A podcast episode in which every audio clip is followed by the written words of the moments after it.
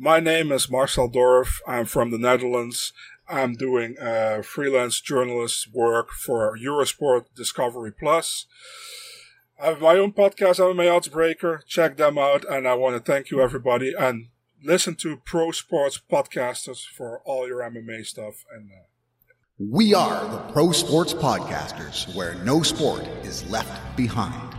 It's time for another episode of the Pro Sports Podcasters with your hosts, Nee Wallace Bruce, Corbert de Ronde, and Justin Williams.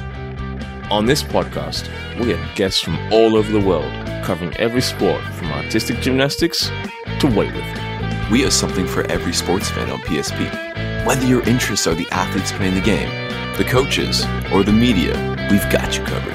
Fun and informative, honest and engaging. You won't want to miss a single episode. So let's kick this off.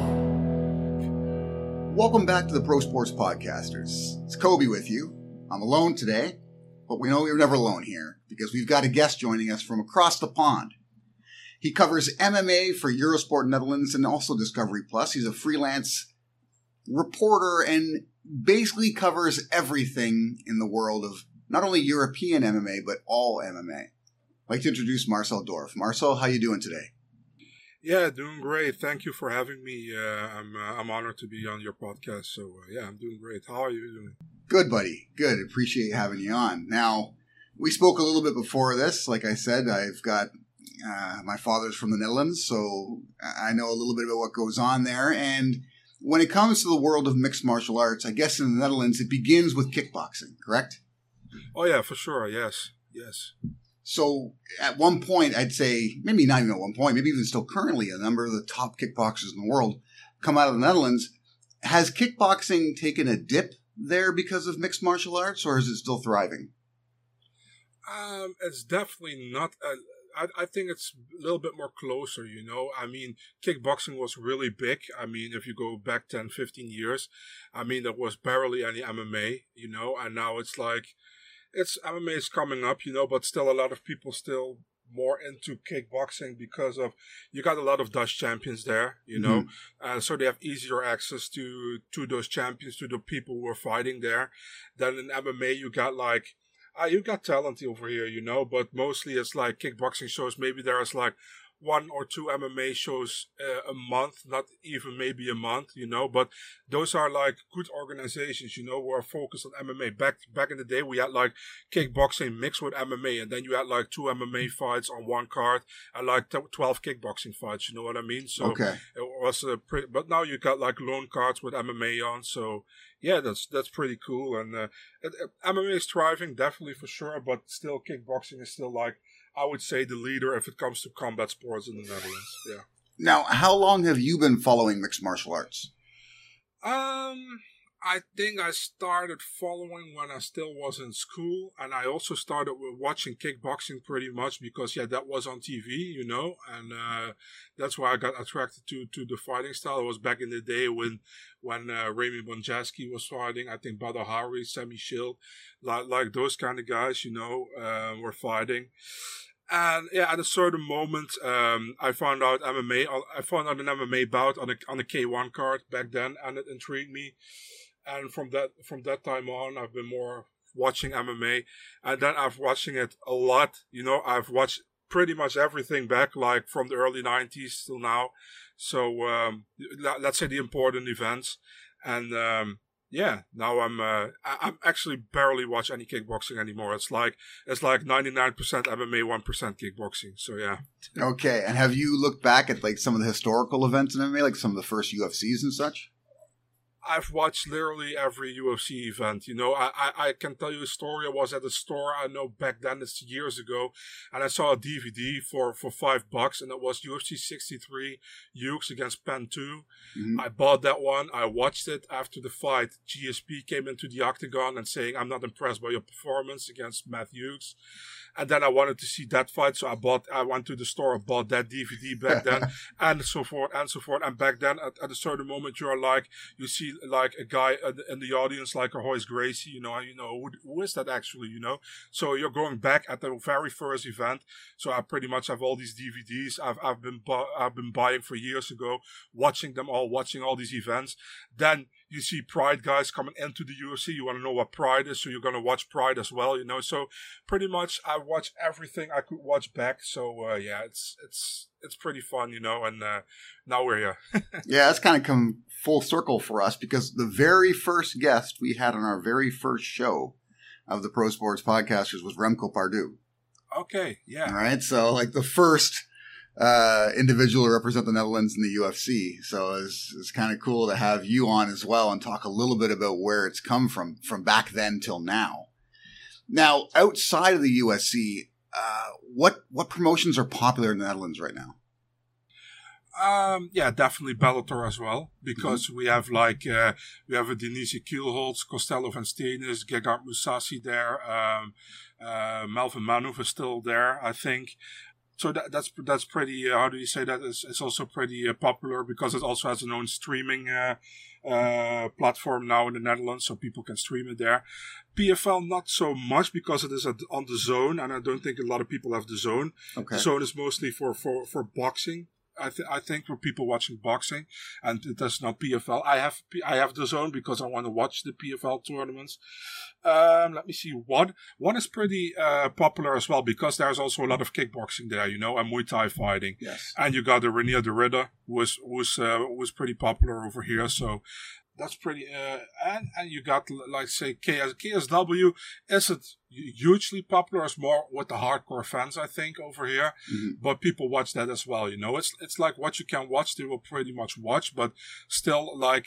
It's like UFC, Bellator, Glory. That's what they mostly like. Like and Glory is then the kickboxing, obviously. So um, yeah, that, that that's pretty much what it is. Now, this is a bit off talk, but I'm going to ask it because of timing, right? This is, it's August 17th, 2023, and in a few days, we're going to have the Women's FIFA World Cup final. Is women's soccer gaining popularity in the Netherlands? That's a very good question. I think only a couple of people will say yes. I, I, I think I, I, when when the Dutch team was in it, a lot of mm-hmm. people are watching it. You know what I mean? But they got eliminated by Spain, I think, a couple of days ago. So it's like, and and they were on very inconvenient times. You know, it was like 3 a.m., uh, 4 a.m., 2 a.m. They they are, they are playing. I only think they have one one uh, match was at 11 a.m. So that was good for a lot of people. But is it popular? I think people want to see them do well, but I don't think it's a, as popular as as as uh, how do you say that the male World Cup? You know what I mean? Yes. And it's also on TV. It's pretty much they show like only the Dutch. Uh, how do you say that the the, the Dutch team? Yep. And they, they have shown all the uh, the knockout stage uh, matchups, you know, but all the group stages only the Dutch team they showed, and I think the Moroccan team because you have like uh, a lot of Moroccan uh, people living here. But um, we, we had to if you had to have to watch it completely you had to watch the B- bbc or the the german uh, channel to to watch it because they only were uh, broadcasting the dutch pretty much so yeah okay so the broadcasters themselves weren't that interested in the event I think I think they only had the right to to show a certain amount of games. I think I don't think they they uh, bought the full license. You know what I mean? So I think it was to. Ex- I, I think they made a how do you say that? They made a thought like a lot of these uh, a lot of these matchups are during the night. You know, mm-hmm. a lot of people are working uh, so they are not going to stay up for watching, for example, let's say Zambia against um, against Ireland, or or they, they watch Netherlands, but they're also not going to uh, stay up for Italy against Spain, for example. Yeah. Because people have to work the next day. You know what I mean? So it's like I think they was were like we're not going to pay a lot of money for matchups maybe like a couple of people are watching you know what i mean like the crazy people who stay awake late at night like myself yeah. you know but yeah, that's the way it is. Okay, okay. Now let's look ahead at some of the upcoming events in the world of mixed martial arts, specifically UFC. I don't want to talk about 292 because we already discussed that episode coming out later today, actually. But looking ahead, you've got a couple of these UFC fight night cards that are kind of odd to me. I, I want I want to get your take on this. But first of all, you've got Holloway versus the Korean Zombie. Is that a fight that should even have been made? Yeah, that's a good question. I, I don't like it, probably, but to be really honest, listen, uh, Korean Zombie asked for the fight. Max said, okay, let's do it, you know? So, I mean, what can we do, right? I mean, I think if you listen, man, I got a lot of respect for the Korean Zombie. I think he's an absolute legend in Korea. Uh, has has been done so good for the sport. But I think if if you, if you ask 100 people who watch MMA, we we think is going to win, 101 people will say Max Holloway. You know what I mean? yeah. So yeah, I mean that's pretty much it. And that's never good, in my opinion, for, for a main event. But I understand why they made this main event. But besides that, I think the card is pretty good, you know. I, I mean, I, I, expected a less good card in Singapore, to be really honest. Definitely because it is like at the uh, non-convenient time for the US watcher, you know yeah. what I mean? But yeah, I mean, there, there are some good fights on the, on that card. I mean, Listen, Smith against Spann. Yeah, I don't know why we need to see the rematch, but okay. But I like Giga against Alex. I like Erin Blanchfield against Taila Santos.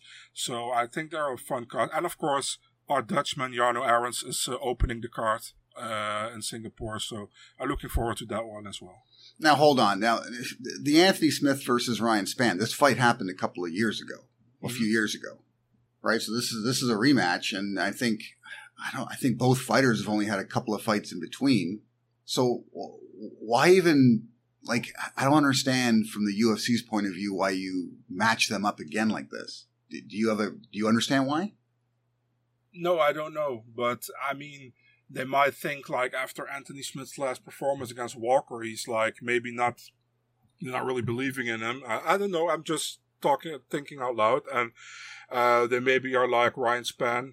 Uh, we like him a lot. We give him another shot. Maybe he does well in this in the rematch.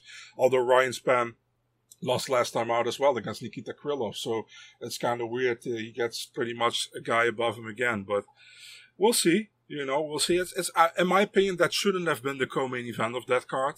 Yeah, but uh, yeah, that's my opinion. Okay, and then a, a, couple of events from now, we've got Ciryl Gane versus Spivak. Mm-hmm. I understand that fight it's a little more of an exciting fight for me. And Ciryl Gane needs an opponent that's a little more suited to him in order to kind of get him going again. Do you think the UFC has lost faith in Ciryl Gane, or are they still looking to promote him? I think they're still looking to promote him, but at the same time, I feel like the UFC is like Spivak is doing well in his last couple of fights, and his only loss is pretty much to Tom Aspinall in his last couple of fights. You know, yeah. Aspinall is kind of like the guy who is coming up and who is doing very well so far in the UFC. And I think they want to see how Gane will do against a guy like Spivak, who Aspinall pretty much beat easily, we would say. You know what I mean? Yes. So I think they want to see how he does. And listen, man, I mean, we get uh, Jon Jones, Stipe Miocic in, in November. I still think one of the, whoever wins, you know, if, if Jon wins, I think he retires. I think Stipe retires and, and, and we see a new fight for the interim title. And that's why I think it would be perfect if the UFC set up the heavyweight title on the December card and they can do Aspinall against against Pavlovich. I think that's the one they want, actually, you know.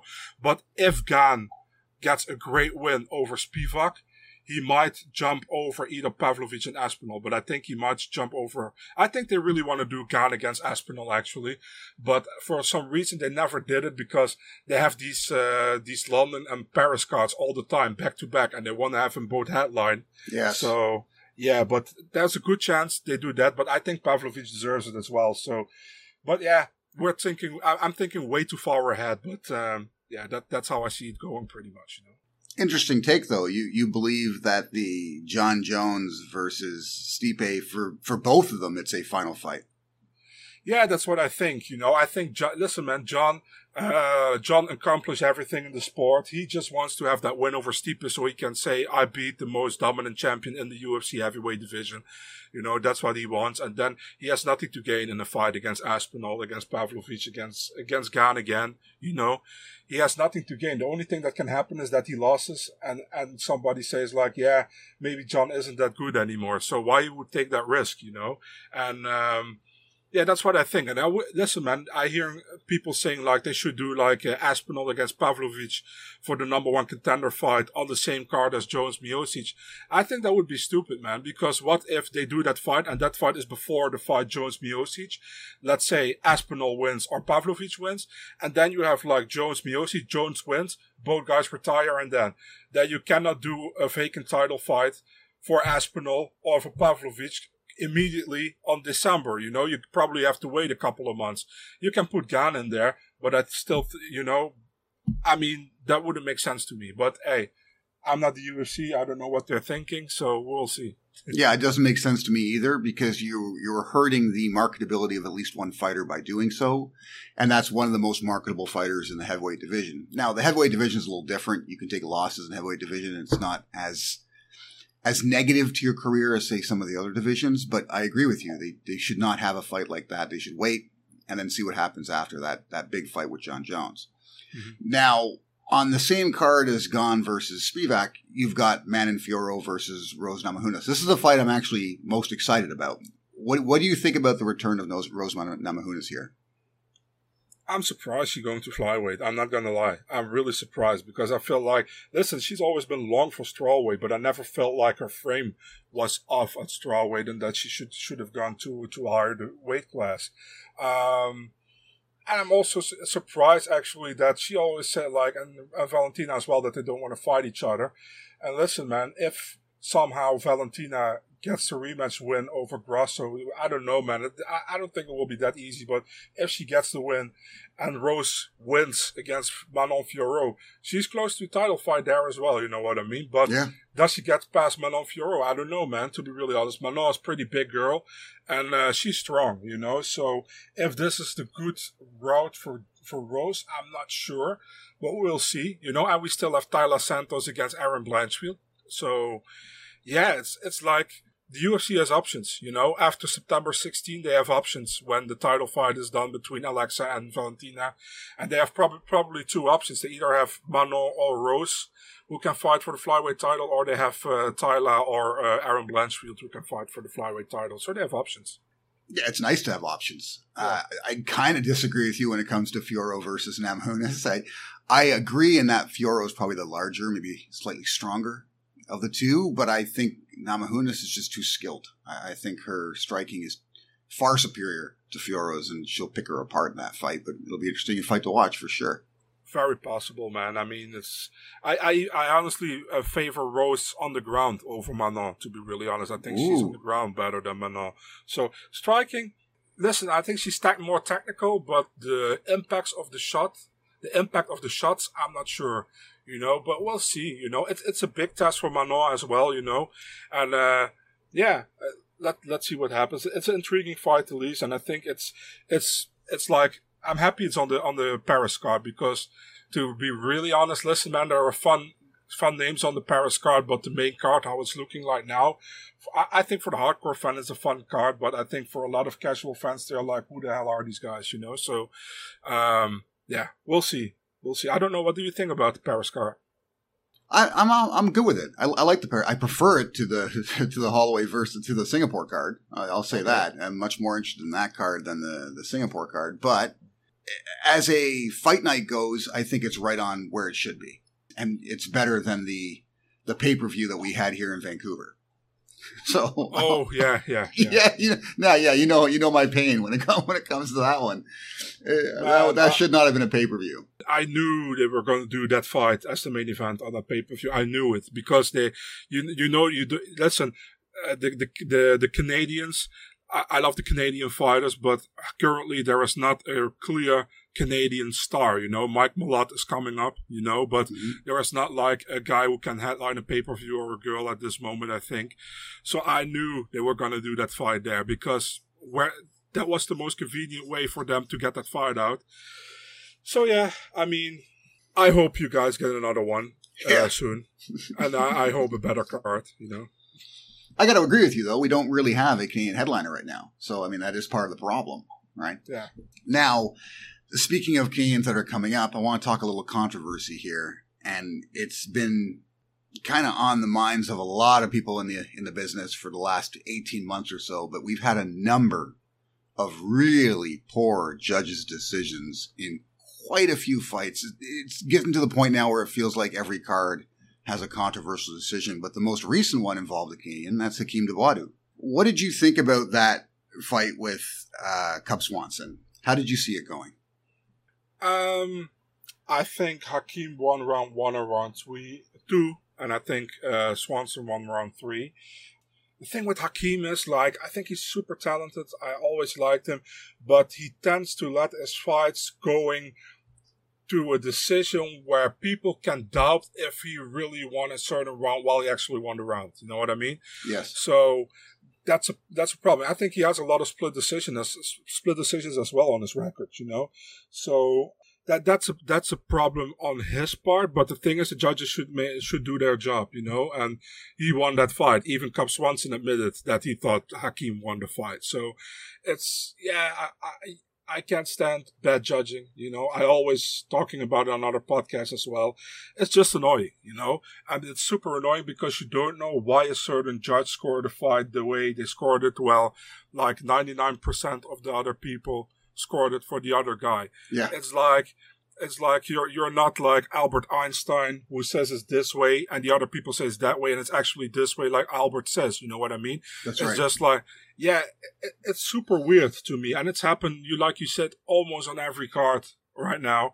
Yeah. Uh, we have a weird decision. We have like judges, for example, scoring one fight 30-27 for one fighter, and the other scored in 30-27 for the other fighter. It's like, what are you watching? You know, and th- that's the thing. Like, it's too much. Uh, there's too much space space for imagination for for certain people to how to fill in a scorecard, in my opinion. And I think it probably won't get better, man, at this moment because, uh, like the fighter said himself, the judges have no accountability. They, they don't have any accountability to to to, ex, ex, to say what the, what why they score a certain way. You know, they don't uh, explain it. You know, you don't have to come in public and say why you did it, but I would love to hear, for example, from a commissioner going to the judge and it's like, can you explain why you score it like that? You know, and Yeah. then that they have a website, for example, and they put it out like Judge let's say Sal D'Amato, who always scores it bad, Judge Sal D'Amato uh, scored it this way because he looked at this, this, and that. And then you can disagree with it, but at least we see like the thought process of a certain judge, why he scored it the way he scored it, you know? So I think that's an important thing. And like I always said, um, people, a lot of people laughing with this, but you should put these judges in a bunker with no sound of the audience. I know there was no audience there and almost in the apex, but they were on Cub Swanson's hand. I asked it to a journalist who was there. And make sure it's like fighter A versus fighter B. I don't want any names. I just want blue and red corner, and I want to want them to score it like they see it. You know, with no with only the sound of the impact of the shots they're landing. You know, and also you you you gotta take take in mind the judges are cage side there. Who else was cage side? His wife with his three little kids were Yeah, cage side. that's right. So yeah, so listen, I don't say they're influ they they got uh, influenced by it on purpose, but still, you see the wife and the kids. They are yelling to uh, they're yelling them on Swanson. They're supporting him, of course, you know, and it might influence your judgment of how you think a fight goes. Because when Swanson uh, hits Dawodu with a shot, the pop is harder from the crowd when Dawodu hits a shot on Swanson, you know? So it's everything to take in mind. But um, yeah, I, I hope in a couple of years we don't have this problem anymore. But man, I'm not really positive. Yeah, I, I don't. I don't feel very. I don't think it's a possibility to tell you the truth. But I mean, you do make a point when it comes to the audience. I've always said that too. That if you've got a fan favorite, I mean, he can throw a head kick and it's fully blocked, but the audience goes wild, right? Mm-hmm. So may, maybe the judge thinks that landed. You never know. That can play a part of it. But what you have happening now, and I even comment on it before certain fights happen. I'll be watching the event with friends, and I'll, as the fight's about to begin, I'll say, as I said in the Cub Swanson versus Dawodu fight, I'll say, Dawodu really needs to show he's won this because everyone in that stadium, plus the UFC brass, want to see Swanson win. Yeah, it's um, I call it what are the veteran privilege. You know what I mean? And that's maybe sounds really weird, but for example, I can give you a good example: Andrei Arlovsky against Jake Collier. Yes. fight. Collier clearly won that fight in my opinion. I even had scored three rounds for him against zero for Arlovsky. Arlovsky got the win. You know, it's veteran privilege a lot of times, you know. They think it's a close fight, you know. Uh, and you hear the pop from the audience more for the veteran, obviously. I mean, if you walk inside a store and you are with MMA fans and you have one table with Arlovsky on it and the other table with Collier on it, believe me, from the 100 MMA fans, 100 MMA fans on Ar- Arlovsky's table. You know what I mean? Yeah. And I mean, respectfully, he deserves to be loved, you know, and and so is Swanson. He deserves to be loved. He is he's a veteran, and uh, he is like uh, how do you say that? He, he's a hero for a lot of people, you know. But it shouldn't influence a judge's decision or whatever. But I feel the same way as you, man. I mean, certain guys who coming into the uh, coming into the octagon, yeah, they they might have already like um, how do you say that? Uh, a little bit of an advantage coming in. You know, the other guy has to really show that he that he has to take the win, and that's what I say with Dawodu. He he leaves too much for uh, for imagination for a lot of judges, you know. But yeah. it's not his fault, in my opinion. He should have got the win. That that's clear. I think he clearly won. So yeah. BetUS Sportsbook is your ultimate destination for online betting. With sports betting, live betting, racebook, online slots, and online casino. It's available across the US and Canada. Use the code PSP to receive a massive sign up bonus now it's starting to draw on a question as to whether or not there's some interference from the promotion itself. People are starting to think that certain fights are fixed. And I'm not going to say that the Cub Swanson fight could have been fixed, but if you look at fights with a little more importance, so if you go a little further back now, I'm talking about Pereira versus Blachowicz. Pereira got that win, and that's another one of those fights where I said, if this goes the distance, I have a feeling they're going to give it to Pereira because that's who they want to see win and that's who they want to see fight for the next title. What did you think about that decision? Personally, I had two rounds for Blachowicz, but I can see people scoring it for, for Pereira based on damage. But the thing is, for me, is like the second round. Most people said the third round, but for me, the second round, I think Blachowicz was the better fighter for four minutes and ten seconds. Yes. You know? And then Pereira took over with a lot of dam with, with putting some damage on him, you know. But that's what the judges keep in mind, the damage there at that moment, you know. Yeah. But for me, it's also important what happened before. But they, they, they don't remind that a lot of times, you know. To answer your question about that from the UFC, that they getting involved, I don't know, man. I, I don't want to say it unless it's proven. You know what I mean? But of course, some some decisions are really iffy you know? And it's not with this one only, man. I can give you Paddy Pimblett against Jared Gordon. I yep. can give you Sean O'Malley against Petr Yan. Yep. You know? So, yeah, I can give you a lot of these things where it's like super iffy decisions where I'm like, yeah, this is really convenient for the organization that this happens. But, um, yeah, and also for Pereira, listen, man, everybody here in the Netherlands thinks I'm a Pereira hater because he's a, he's a big fan favorite over here. Yeah. I'm absolutely not. But we gotta take it, we gotta be honest. He got pretty much gifted a middleweight title shot on a plate because Adesanya was a champion. You know, he mm-hmm. won against Strickland. He only had to beat one ranked opponent to get to, to Adesanya. Then he beat Adesanya in a fight he was losing. You know, but props uh, props to him. He won that fight. Yeah. Then he gets a rematch. He lost that fight. Okay, cool.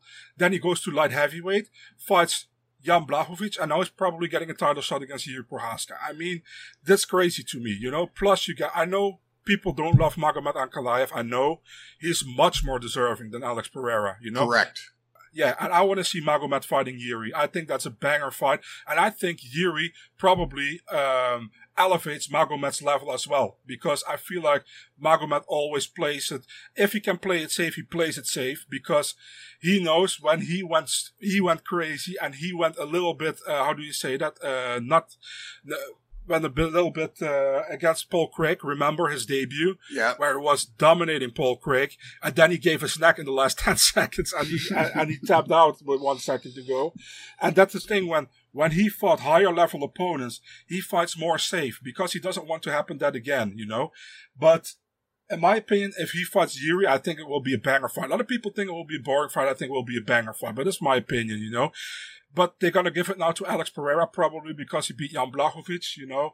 Yeah, it's gonna happen anyways, you know. They're gonna do it, and besides that, after that fight, they're gonna probably book Jamal Hill against the winner of that fight. So, I mean, if he's if he's back, by the way. But yeah, we will see, man. It's like I don't always agree with UFC's decisions what they are doing, but uh, yeah, but like you said, something sometimes it's very convenient for stuff that happens, which is really iffy. But yeah. Yeah, and I agree with you. It's it's far too fast for Pereira. If, if, his next fight is for a title, it doesn't make any sense. But I mean, not everything makes sense. And I know a lot of it is just money motivated, right? So sure. you you have to go with that. But my issue is I've been following MMA from the very beginning. I've been covering MMA from the very beginning, even covering it long enough as well. There was a time where you really earned a title shot. Oh yeah. Okay, you earned it. When you have a decision win and a controversial one at that, but whatever, we'll just say you've got the decision win. Pereira beats Blachowicz. Blachowicz was a, you know, former champion. But it's such a, a edge of your seat sort of by, by the, you know, you just scrape by and get a victory. How does that earn you a title shot? Yeah, I, I'm with you, man, and that's because you're a purist. I'm a purist. You know, we Yeah. we and and we we care about merit and uh, how do you say that about uh, about fights and where fighters are. You know, and the UFC is really listen, man. The UFC knows. You're a purist. I'm a purist. We're watching anyways, you know, because we like MMA. We want to see it. Correct. But you have you have like the casual fans who have certain people they like really a lot, you know.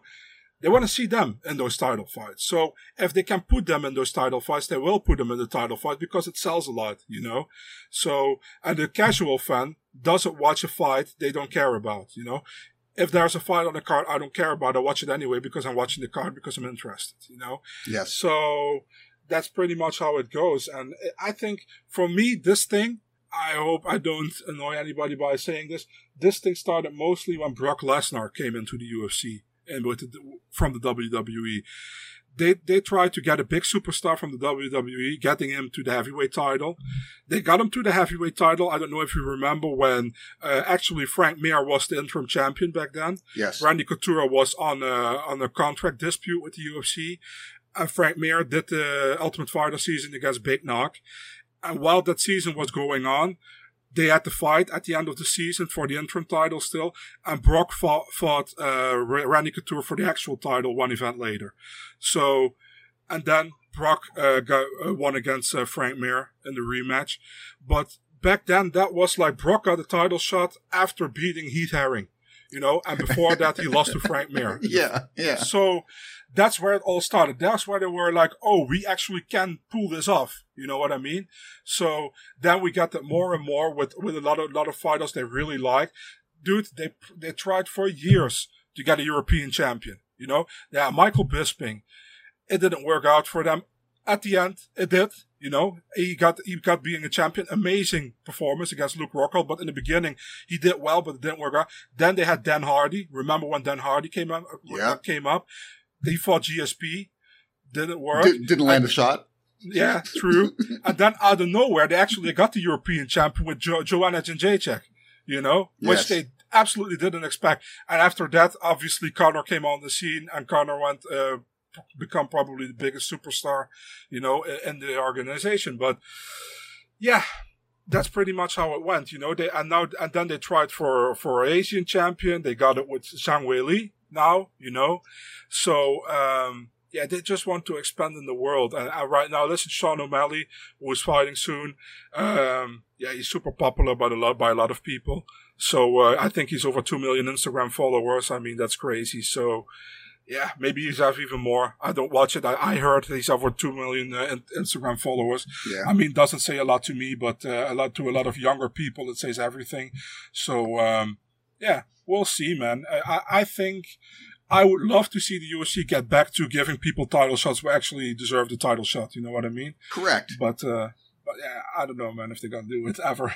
Yeah, well, see, there's there's two things, there's two sides to that. So the first side is if you go back to, I mean, like like what we enjoy, what the purists enjoy, where someone really deserves and earns that title shot. If they become the title holder, th- these are generally people that are very difficult to beat. Yeah. Right. So then you end up with a title holder for a long period of time, which I think the UFC has realized isn't isn't marketable. That doesn't make a lot of money right? You you want the title to switch as often as possible. you know, so yeah. you don't see too many controversial decision wins for up and comers at like featherweight. Yeah. Because you've got Volkanovski in the way. Mhm. And they know you've got to find a a truly gifted martial artist to take down Volkanovski. So so why bother trying to push it? It was the same thing when Jon Jones was light heavyweight champion. Mhm. He beat all the real contenders, and then it's like, who, who do we have left? They didn't push anybody because you're just sending someone to their death, basically, right? Yeah, true. You know, well, so uh, something I wanted to bring up because of that is so we've got this fight coming up at middleweight, Strickland versus Adesanya. Strickland didn't even want that fight. right? And it's it's weird to think of someone getting a title opportunity and saying, you know, no, no thanks. But that's that's where we are at, right? A, a loss even against a champion can be devastating to a career.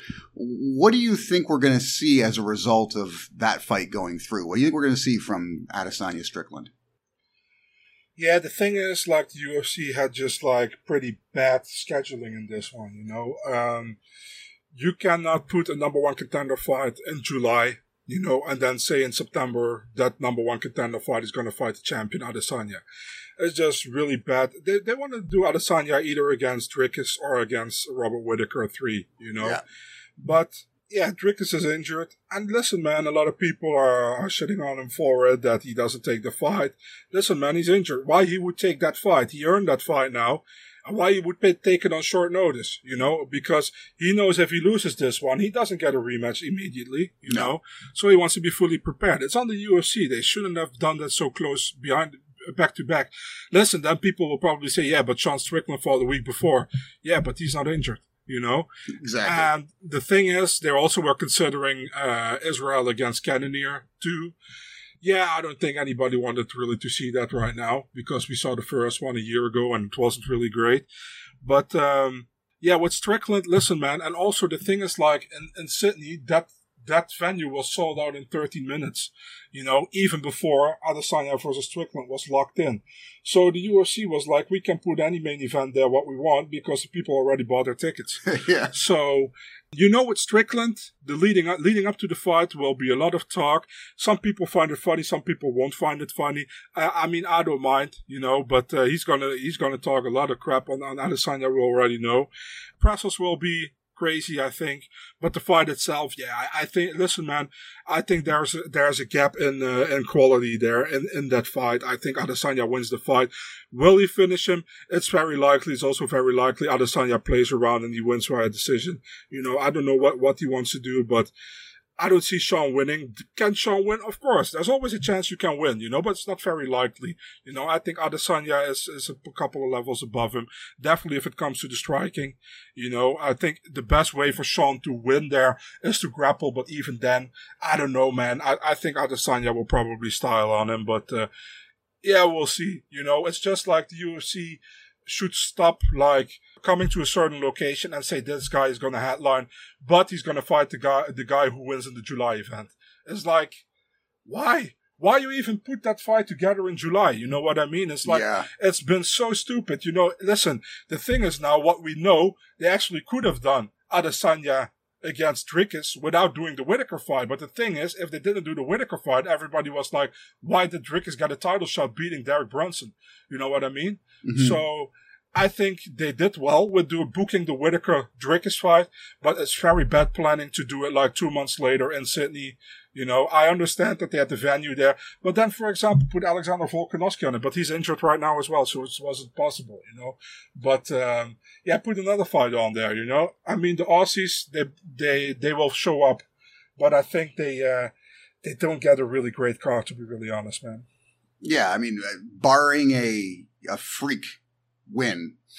I mean, it's going to be Adesanya that takes that that yeah. fight. If that's the case, is Adesanya Dricus probably the most anticipated fight of next year? Oh, I would think so. Yeah, for sure. It's definitely a big, uh, most anticipated fight for next year. I mean, obviously Adesanya doesn't like Dricus. I don't think Dricus really hates Adesanya, but I think they don't like each other. You know, I think Adesanya has more hate for Dricus than the other way around. That's the so way too. how yeah. So yeah, it's, a, it's an intriguing fight. You know, you got a guy who's like, uh, who's like a very established in the division, like uh, one of the. We can say, I won't say he's the best. man. Anderson Silva is still the best middleweight to me of all time. You know, even if Adesanya beat him, you know, mm-hmm. back in the day. But um, Adesanya, in my opinion, is the second best middleweight to been in the UFC if it comes to reigning. He's been a second time champion now, so all props to him. And Dricus is the guy everybody's wondering, can he really do work against Adesanya? Because he looked good against Whitaker, man. And to be honest, I didn't expect it. You know, I really didn't expect it. And uh, I think a lot of people didn't because I, I picked watched, like- Whitaker. I picked Whitaker. yeah, yeah, me too. I, I mean, listen, man. I don't know if you saw like uh, the uh, the the prospects on, on James Lynch's channel. He always asks the fighters like, uh, "Who do you think is going to win?" It was like tw- fifty-two and zero for Whitaker.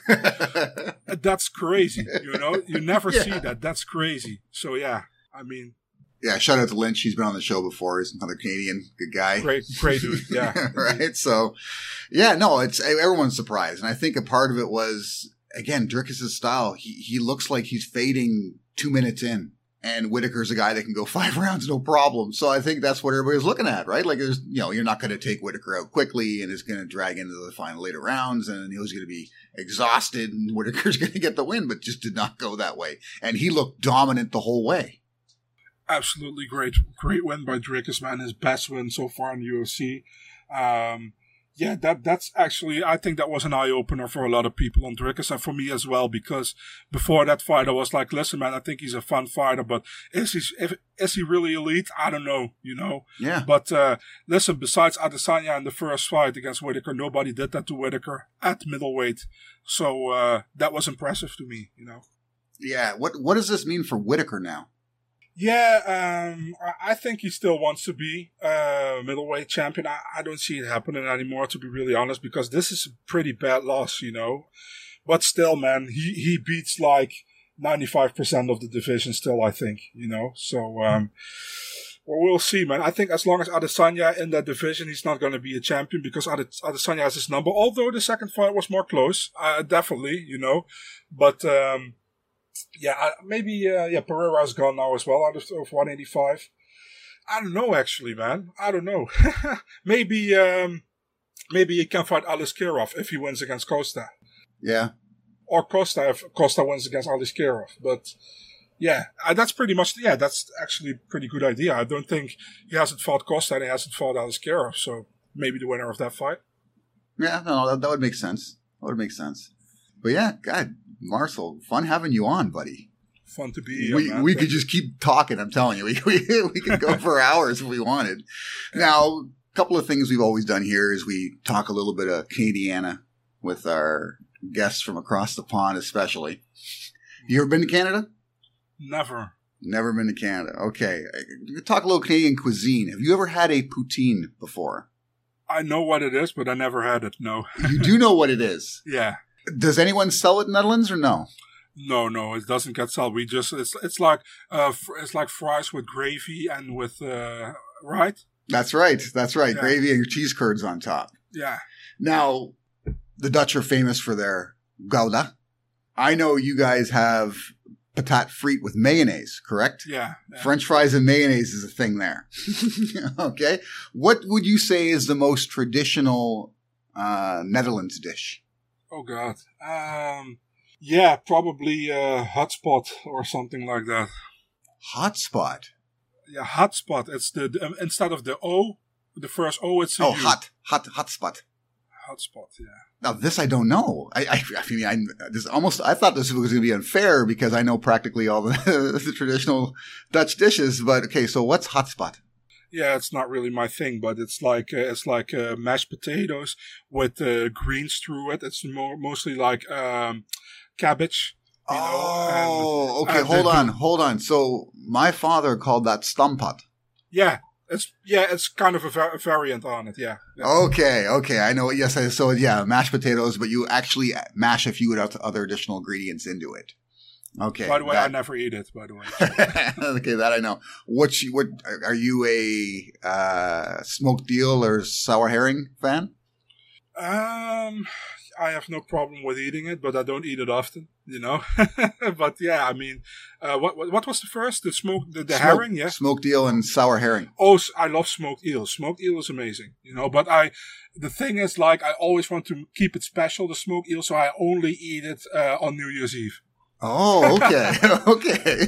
Something to look forward to, basically. Yeah, definitely. Yeah, yeah. Yeah, no, I love I love the smoked eel. I'm okay with sour herring. Uh, something I always have when I'm in your neck of the woods is croquettes. Oh yeah, I think it's the most popular food uh, over here uh, for for people from other countries coming to here eating the cro- croquette is amazing, and you also have like the small variations, the bitter ball. You know, Yes. it's it's like yeah, it's I love it as well. I don't eat it a lot, but I love it as well. You know, it's uh, uh, for somebody who never ate it, definitely try it. I would say if you have the chance to try it, definitely try it. Now you're an Ajax fan. Oh yeah. Are you in Amsterdam often? No, not as much as I wanted to be because Amsterdam is like a two and a half hour drive for me. And two and a half hour drive is not a lot in the US, but there's a lot in the Netherlands. So it's, uh, in, in North America, it's like two hour, two and a half hour drive. Yeah, that's like around the corner. Yeah. And I'm like, listen, man, if we ride four hours up to north, we're outside the country. And I'm at the border of, I'm at the border of Belgium. So if I, if I, uh, cycle for like two minutes, I'm in Belgium. So it's like, uh, I'm really in the south and it's not really close by. But yeah, I've always been an Ajax fan, uh, from when it's, it's pretty much because, listen, man, my father is also a big, uh, big soccer fan or football fan, I should say. Yeah. Yeah. I, I, I- talk to so many Americans. I always have to say soccer, but I know it's football, guys. So please don't hate on me here. But, um, yeah, that, that's pretty much my, my dad was a massive, uh, fan of uh, Johan Cruyff. So, uh, he, he also became a huge Ajax fan at the same time. And, uh, he pretty much, uh, brought that over to me, you know? So you live south of the Waal. yeah. Okay, okay. And when it comes to Ajax now, we are talking still about the greatest foot, football school in the world. Is the development as strong as it was, say, 20 years ago, or no? Um, I think it's more difficult, you know, because uh, I think 20, 20, 25 years ago, when a, fi- a fighter, I won't say, when a player uh, comes to the first squad, they are like maybe already 18 or 19. Right now, they already get uh, taken by big clubs outside the country, you Yeah. know, when uh, when they are still on a, like a youth contract. So I think it's more difficult because you see, for example, um, we we can uh, F- Feyenoord had that problem, for example, with uh, Nathan Ake, who's now at uh, Manchester City, right? Yes. Um, I think he he left uh, Feyenoord at a very young age. Um, uh, Patrick van Aanholt, he left PSV on a very young age to go to Chelsea, and he's now back, by the way. Um, you got a lot of these players, man. Donyell Malen, he was like a good striker in the Ajax organ, in the Ajax uh, youth uh, competition, and he left to Arsenal, and he came back to the Netherlands to PSV. So it's really difficult sometimes to build these guys because a lot of guys are already leaving to, to for example, to the Premier League. Well, they're just 18 or 19 and they're going to go there. And it's really hard to break through in the Premier League when you have no name. You know what I mean? Yes. Or you're not homegrown. So, um, yeah, it's more difficult, de- definitely. But I still think we have a lot of talent. But, uh, yeah, not every, how do you say that? Uh, every year you get the same amount of talents than you had the other, uh, the, every other year because, yeah, some, some, uh, squads aren't as good as others, you know, from the youth. Who would you say is uh, Ajax's premier competition in the Eredivisie now? Is it is it Eindhoven? Always, always PSV, yes. Yeah. Um, listen, man, gotta respect Feyenoord as well. They got champions last year, you know, Mhm. so um, they're definitely competition. And we say AZ and Twente, they're doing well, well as well. There's pretty much those five at the top right now. Listen, man, Ajax for the last couple of years was very dominant in the Netherlands. Last year, a very bad year, Yes. you know, uh, became third. Really bad year with with the uh, if you see how how much money the club actually has to spend, and you see what they spent, but who they spend it on was really bad. I hope they do better this year, but they're definitely not favorites to win to to win the league this year. At, at this moment, they're still buying some players to uh, to improve the squad, but uh, I think uh, they went to all media from the Netherlands, sports media, who they think is going to be champion, and I think seventy percent said PSV and thirty percent said Feyenoord. Nobody said Ajax. Oh, So pretty big underdogs this year. But hey, we'll see, man. You know, I mean, uh, cannot go any worse than last year, in my opinion. So um, yeah, we'll see. And uh, yeah, I mean, PSV has always been, as long as I live and watch watch football, PSV has always been like the number one rival to me. I know, like, if you look at history, it's Feyenoord, obviously, Yeah. you know, but PSV is much more difficult for us to play than Feyenoord. Feyenoord the first time Feyenoord won last year in the uh, in the Johan Cruyff Arena against us, that was for them the first time in 20 years or 23 years they won in, Oh. the, in, the- in the Johan Cruyff Arena against us. PSV wins like maybe in the last 10 years they probably won like four or five times, you know? Yeah. So it's much more difficult team because like we are really like we're the attacking team always trying to play beautiful, attractive uh, football, and PSV is really like they're waiting for you to make a mistake so they can counter attack and and that kind of stuff. You know, and it's really tough for us to play. And with the Feyenoord, it's always like very wor- they're working really hard, they're really intense. But the thing is, I always have to think with Feyenoord when they're playing Ajax, they want to do too much because they really hate us. You know, yes. and, yes. and they hate. Listen, man, they're still a lot of Ajax uh, supporters, fans who also really hate Feyenoord. But I always feel on the pitch there's more hate from Feyenoord to us than from us to them. You know what I mean? Because, for example, if you ask me, and it's really crazy, maybe because I'm a real Ajax fan, but if you ask me, who do you prefer to see champion, PSV or Feyenoord? I don't like PSV at all. So I really don't. So uh, yeah, I'm not gonna say that I want to see Feyenoord over PSV champion. I'd only say to you, I don't like PSV at all. Yeah, no, understandable. And sometimes it's good to have the odd off season. It shakes things up a bit. We'll Mhm. see what Ajax does in response to last season. Now, Marcel, where do our fans find you on social media? Yeah, man. Um, Big Marcel twenty four on Twitter and Instagram. I'm more do more on Twitter because it's like, for listen, man. I know a lot of the younger people are more on Instagram, but Twitter is more. Um, you can more sp- uh, specify things. You know what I mean? On Yes. Instagram, it's really like a picture and some uh, some news under it, and that's it. You know, people watching pictures pretty much and scrolling through. If they don't, but twi- with Twitter, you can actually put some. Uh, something on there and people Well, with, with it. X, with X, you mean? Sorry, with X. Yeah. yeah, with X. Yeah, with X. And it's also not uh, retweeting anymore, but reposting. Yeah, I know. I, I have no idea what he's doing, man. Yeah. I, I mean, as long as he doesn't uh, de- uh, decrease the data, what he did last time, um, uh, that that sucked back then. But it's not, I didn't have that problem anymore. But yeah, pretty much there. And I write my articles on Eurosport.nl mixed martial arts section, but um, mostly in Dutch. But uh, nothing what's on there is not on my Twitter, or Instagram. So yeah, and also like we do like uh, exclusive interviews on UFC on UFC up Eurosport YouTube channel. So not on, but up. Up means on in Dutch. So All right, perfect. Perfect, buddy. Now, good to have you on. Look to have you on again, maybe again some some other time. We'll talk a little more UFC, a little more MMA. Thanks for tuning into the podcast. For even more of your favorite sports content, be sure to visit the website www.prosportspodcasters.com. On our website, you will find our sports blog, full podcast library, access to our YouTube channel, and deals from our affiliate partners. You can also sign up to become a PSP Insider and get exclusive access to our insider tips, sponsor giveaways, and insider newsletter, So don't miss out on the full Pro Sports Podcasters experience. where no sport is left behind.